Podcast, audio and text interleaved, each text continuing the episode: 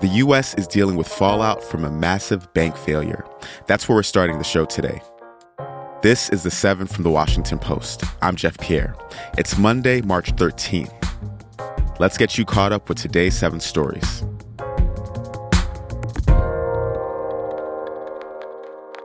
On Friday, the U.S. government closed down Silicon Valley Bank.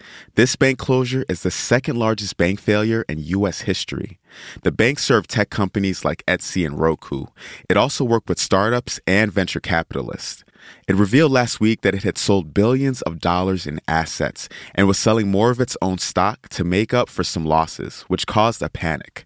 The government is now trying to find a buyer for SVB, which is how situations like this are normally handled. So far, it hasn't been able to find one, but the Biden administration announced last night that all depositors would have access to all of their money this morning. That's an extraordinary intervention that's aimed at preventing a crisis in the financial system as markets open up for the week. Number two, heavy losses were reported in a battle for a Ukrainian city. In his nightly address, Ukrainian President Volodymyr Zelensky said over 1,100 Russian fighters were killed in Bakhmut this past week. He also said another 1,500 Russian soldiers were out of action because of the severity of their injuries. Russian equipment and ammunition depots were also destroyed. Meanwhile, Russia said that it killed over 220 Ukrainian troops. Russian soldiers have pushed Ukrainian forces to Bakhmut's western edge. The maneuver has cut off virtually all roads.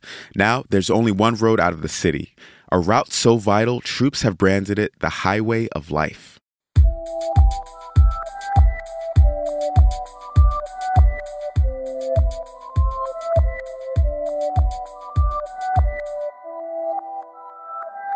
President Biden is expected to approve a controversial oil drilling project today.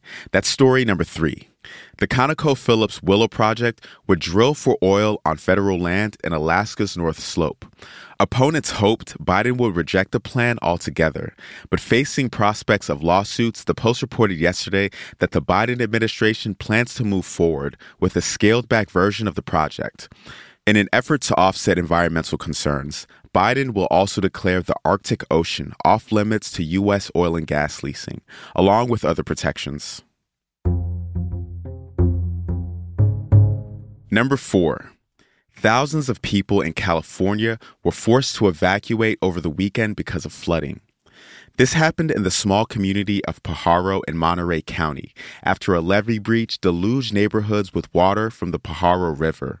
On Saturday, Governor Gavin Newsom's office said that it was working to help the largely Latino community, which has a population of just under 3,000. Pajaro resident Jorge Cervantes talked about how he's been affected by the flooding. This morning when I wake up, I saw everything, water everywhere, so it's very hard.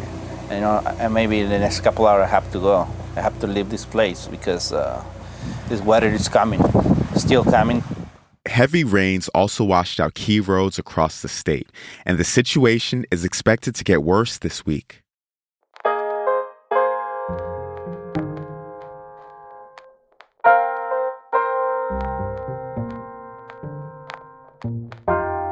At number five, Everything Everywhere All at Once dominated the Oscars last night. The indie sci fi film won seven categories at the Academy Awards, including Best Picture and Best Actress for Michelle Yeoh. Daniel Kwan, who is Chinese American, and Daniel Scheinert shared the prize for Best Director.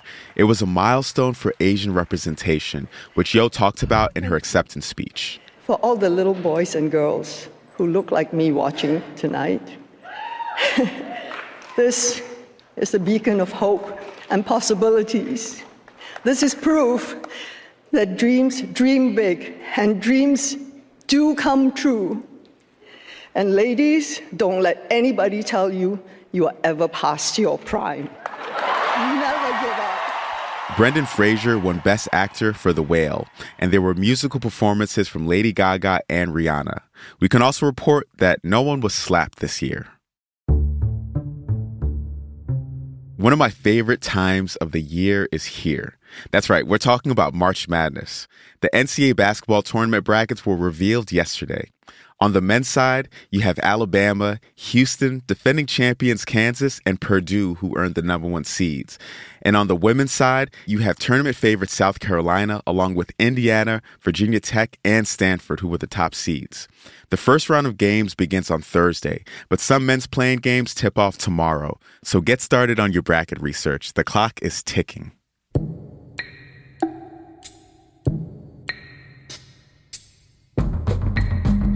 And at number seven, cowless milk, cheese, and ice cream have arrived. So we're not talking about plant based products like oat and almond milk here. This is something completely different. Labs have created molecular copies of cow dairy using a process similar to one used to brew beer and make insulin. Dozens of companies have started making these proteins in recent months, and some products are already on shelves. This development could lessen dairy's huge contribution to climate change, as well as reduce harm to cows. And just like that, you are all caught up. I'm Jeff Pierre. I'll meet you back here tomorrow.